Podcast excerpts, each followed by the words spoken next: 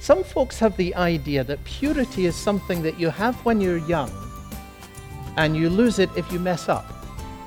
In the Bible, purity is something that you begin to go after when you are in Jesus Christ.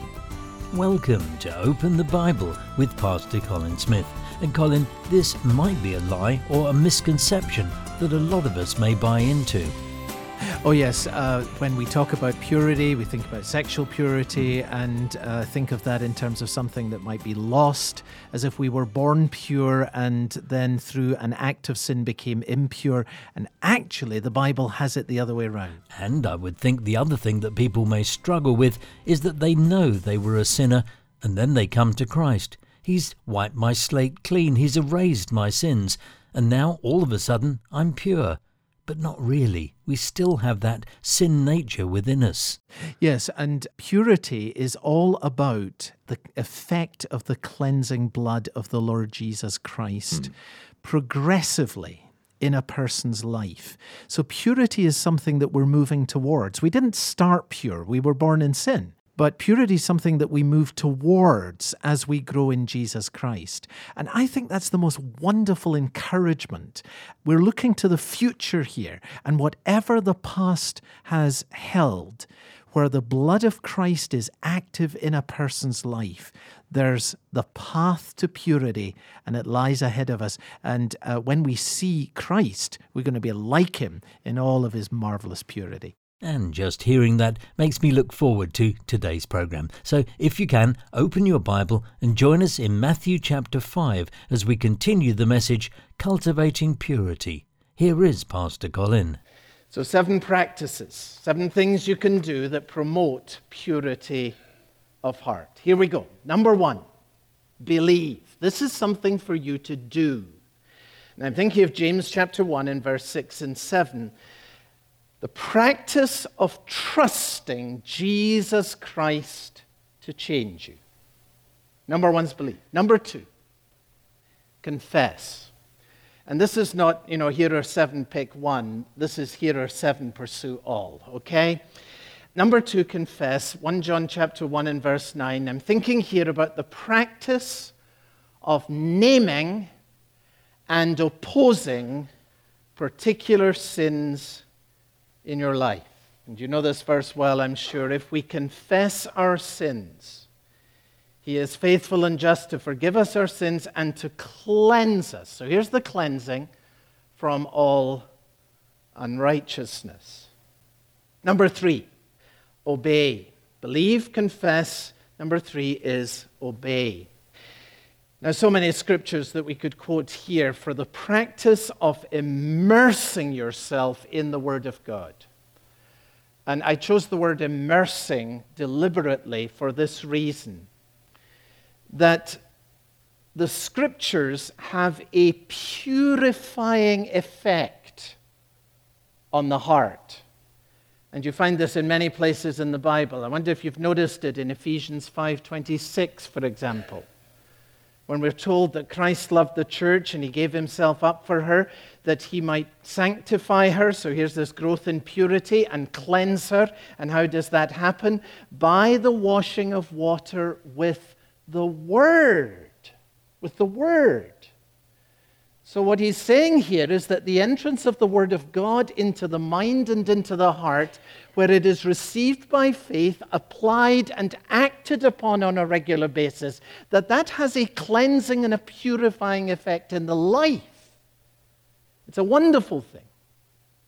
Which is why Jesus says, Sanctify them by the truth. Your word, he says to the Father, is truth.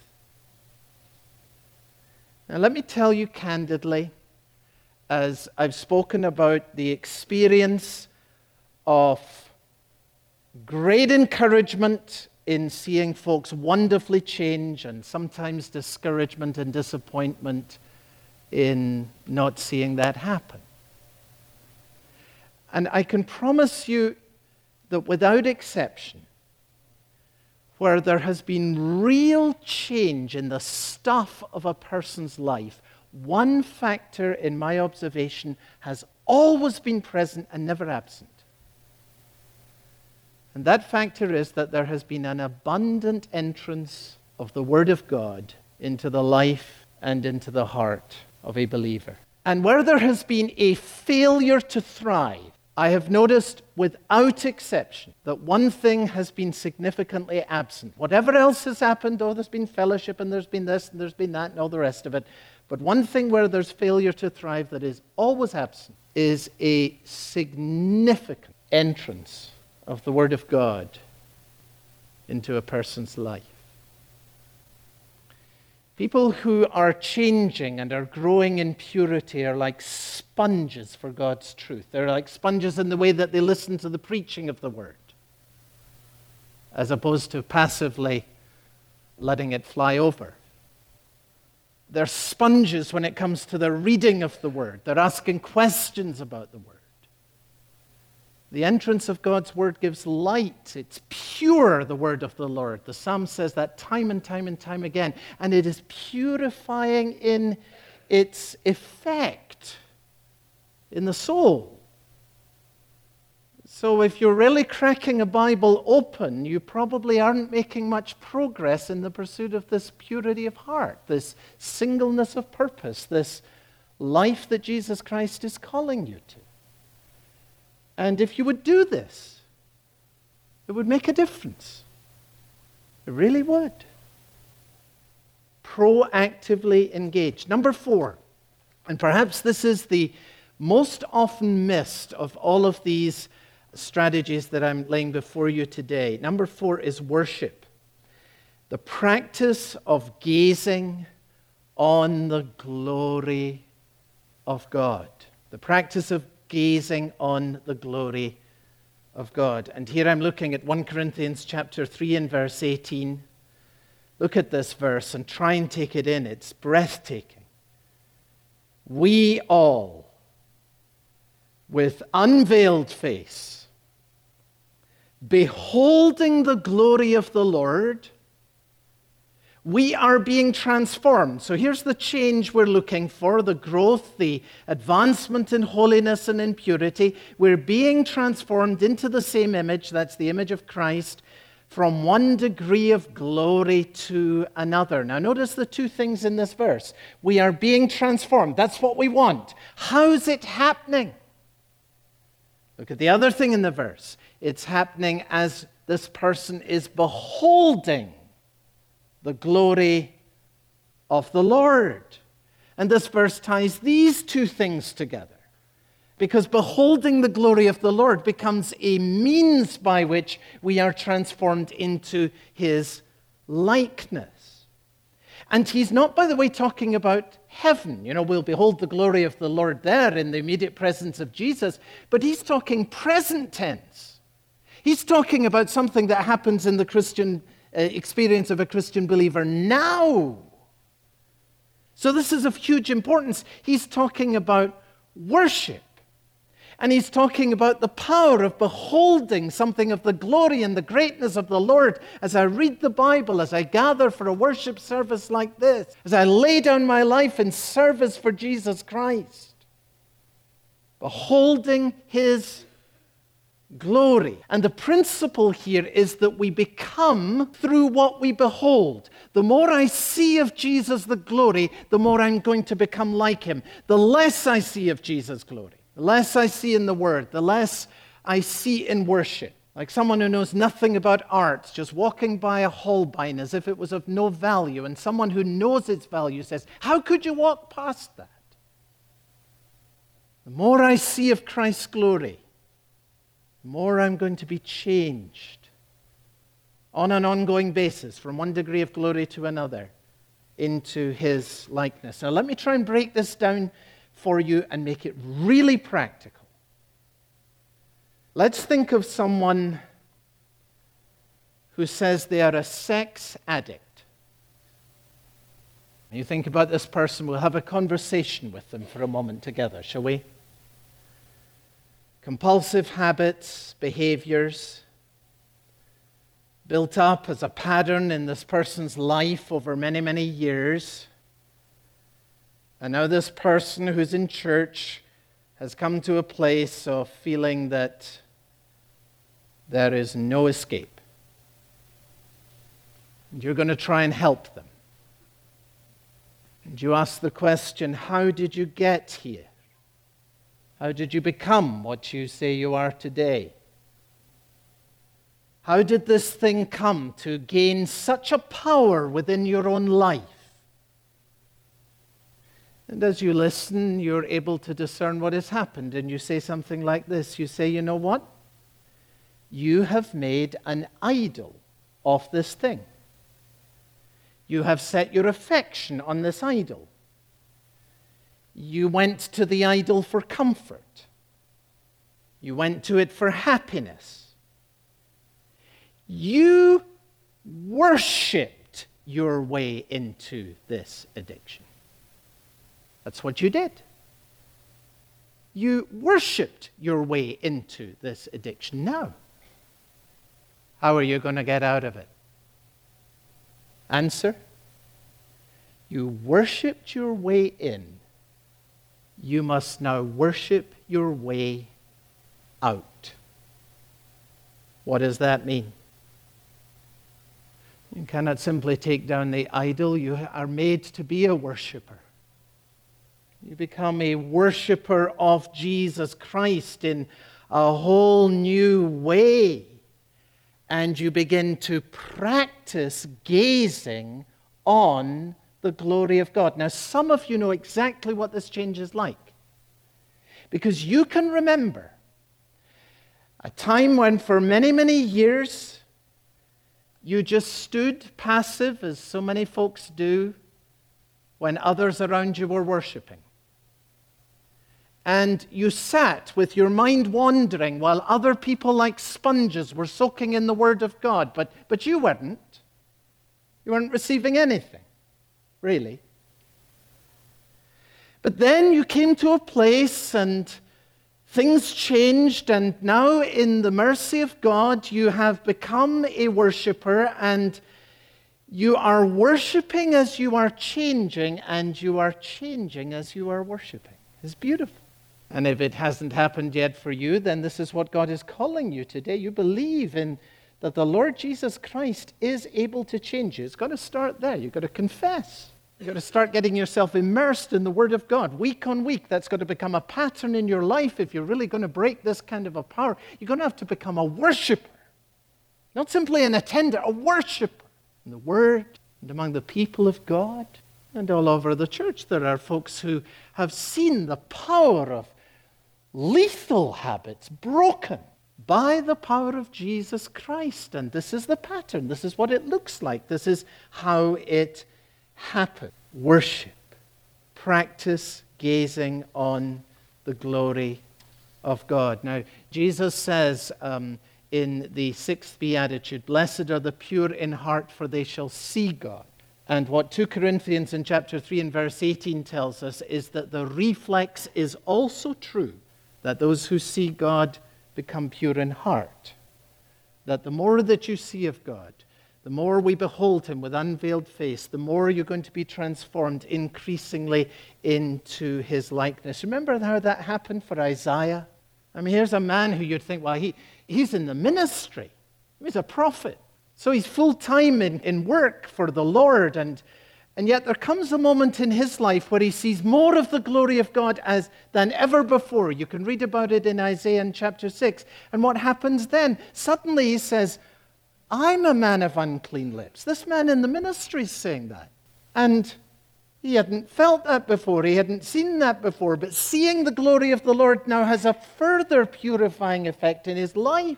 And this new glimpse of the glory of God moves him to begin to live in a whole different and new kind of a way. And he says, Here am I, send me. And he's ready to serve as he wasn't before. And he had his agenda as to what he wanted to do, perhaps. And God gives him the toughest assignment of all. You can read about that in the uh, end of uh, Isaiah chapter 6. And it's his vision of the glory of God that sustains him in this extremely difficult task. Now you say, well, that's Isaiah. He actually got to see the glory of the Lord. But you see the point here in 2 Corinthians 3:18. The Apostle Paul saying that's what happens by the Holy Spirit through faith when you worship, if you're actively engaged in it. We behold the glory of the Lord. And that's why we get transformed. That's what it is. So I think that worship may be the most underappreciated means of God's grace in all of the Christian church? Are you using this? When you come to worship, pray Moses' prayer Oh God, show me your glory. Help me in these hymns and in the preaching of the word to see more of you than I've ever seen before. Help me to be like a sponge taking this in because, because that's going to be transforming in my life over time. You're listening to Open the Bible with Pastor Colin Smith and a message called Cultivating Purity. We'll hear more in just a moment. Open the Bible is a listener supported broadcast, and they're here on Premier Christian Radio each day because of your generosity. And with that, they've been able to make updates at the website, including making it easier for you to give. And when you do give, they're excited to offer you a free copy of Pastor Colin's latest book, Six Hours That Changed the World. This is a look at what Jesus accomplished on the cross, and Pastor Colin gives a clear biblical presentation of the gospel message that you could use to share with someone this Easter. So, when you go to the website to set up a regular donation of at least £5 a month, they're excited to be able to offer you a free copy. Do find out more about Pastor Colin's book, Six Hours That Changed the World, when you go to openthebible.org.uk. Well, let's go back to the message. Again, here is Pastor Colin. Number five, ask. Ask. The practice of praying for purity. And you know this text, Psalm 51 and verse 10. Create in me a clean heart, O God, and renew a right spirit within me. That is a believer's prayer a believer's prayer. And it is one that we ought to use often. Remember, we said that cleansing in its nature, like my car that needs going through the wash again this weekend, just like it did last weekend, washing we need on a continual basis. So you can't pray this prayer too often. It's not a one time prayer, it's a believer's prayer. And we need to be asking it and using it on a regular basis. One quote from Thomas Watson today. Most men pray more often for full purses than pure hearts. Is that true of you?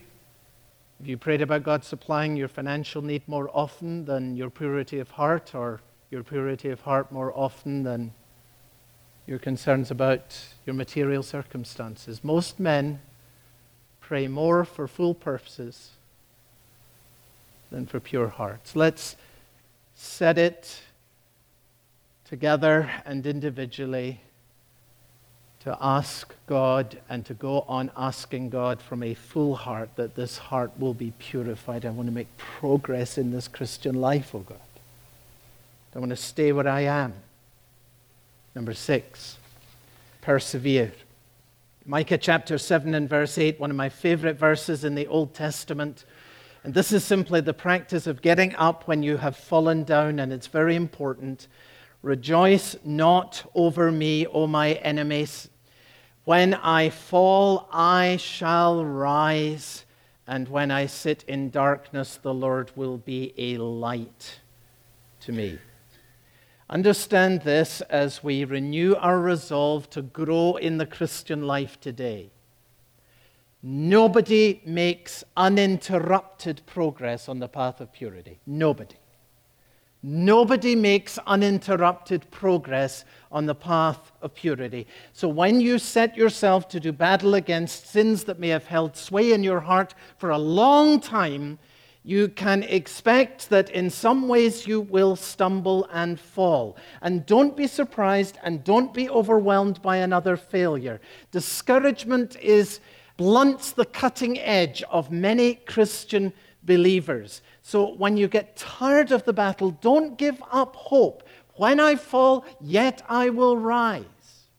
And you say, Oh, but you don't know how many times I've failed over this thing. I'm saying to you, never give up. or you don't know how strong the pull of temptation is. I'm saying to you, never give up. You put your faith in Jesus Christ. Never, never, never, never, never give up. Never. Never. And here's the last. And it's simply this anticipate. 1 John chapter 3 and verses 1 through 3, these marvelous words. When we see him, we will be like him. And here I'm thinking of the practice of knowing who you are and rejoicing in what you will be. Who are you? In Christ, you are dearly loved child of God. That's who you are. Very hard to sin willfully against a full knowledge of a love like that. So take in who you are. It will really help you in pursuing purity. You are a dearly loved child of God in Jesus Christ. And what will you be? Well, what you will be has not yet been made known, but when Christ appears, we shall be like him because we will see him as he is. And notice the effect of this anticipation. John says, And everyone who thus hopes in Christ will purify himself, even as Christ is pure. This has a purifying effect, the anticipation of what you're going to be. There's going to be no sin in you then. So move towards that. You look at this temptation, you say, That is not who I am. I'm a dearly loved child of God. And look at what I one day will be. Now I cannot be looking back there. I have, by the grace of God, to press forward in the pursuit of purity. So, seven practices that promote purity of heart. Blessed are the pure in heart, for they shall see God. Do you know, it struck me, this is the very last thing. Some folks have the idea that purity is something that you have when you're young and you lose it if you mess up. That's how it, the word is normally used, I think. In the Bible, purity is something that you begin to go after when you are in Jesus Christ. That will be wonderfully freeing for some folks here, and I hope really helpful. So go after purity. Go after the clean heart. Go after the undivided heart. And the more you grow in purity of heart, the more you will see God, and the more you see Him in worship and in the Word, the more you will see Him in the trials of your life and the triumphs of your life and in His people and in His church. And the more you see Him, the more your heart will be purified too. And all of this you see with the eye of faith until the day when Jesus Christ comes. And then you will see Him face to face. And when you see him, you'll be like him. And everyone who has this hope, that is every true Christian, purifies himself, purifies herself, even as Christ is pure. Well, that's a great challenge and a practical message today here on Open the Bible with Pastor Colin Smith, looking at these practices that will promote purity of heart. It's so important for us to ask God to create that clean heart, and as we continue to pursue purity in our lives, asking God to renew us, to cleanse us. And the more that we grow in purity, the more we'll see of God. Now, this message, Cultivating Purity, is part of the series Momentum How to Make Progress in the Christian Life. It's a study of the Beatitudes in Matthew chapter 5. And if you missed any of the broadcasts in the series, you can always go and listen online at openthebible.org.uk. Open the Bible is able to stay on this station each day because of your financial support. And this month they have something new and exciting to offer, as they continue to make a number of changes on the website that includes an easier way for you to give. Visit the website at openthebible.org.uk. And as a token of their appreciation for your financial support, they have a special gift to send you. It's Pastor Colin's latest book, Six Hours That Changed the World. And Colin, how could you see someone using this book? Well, the six hours that changed the world, of course, are the six hours that Jesus was hanging on the cross. And during that time, he spoke seven times. And each time he spoke, he gave an insight into what he was actually doing on the cross. So, one way in which this book could be used is that you could read one of the sections in each of the seven days leading up to Easter. And that would take you into the heart of what Jesus was doing on the cross, what he accomplished, why he was there, and what difference it makes for you. And for families, this would be very simple. It would take about five minutes to read one of these sections. You could do that each day in the week leading up to Easter, and it would really help all of your family to see what it was that Jesus accomplished on the cross and why it changes everything for all who believe. The book is called Six Hours That Changed the World, and they're excited to be able to offer this to you in appreciation for your support. For setting up your regular donation of at least £5 a month, they'll send you a free copy of the book as a special thank you gift. Learn more when you go to the website openthebible.org.uk. Again, that's openthebible.org.uk. The reason that conflict follows some people is that conflict lives so much in some people. And what fills you will spill out from you when other people bump into you. Pastor Colin begins a message called Blessed are the Peacemakers from Matthew chapter 5 next time. This program is a listener supported production of Open the Bible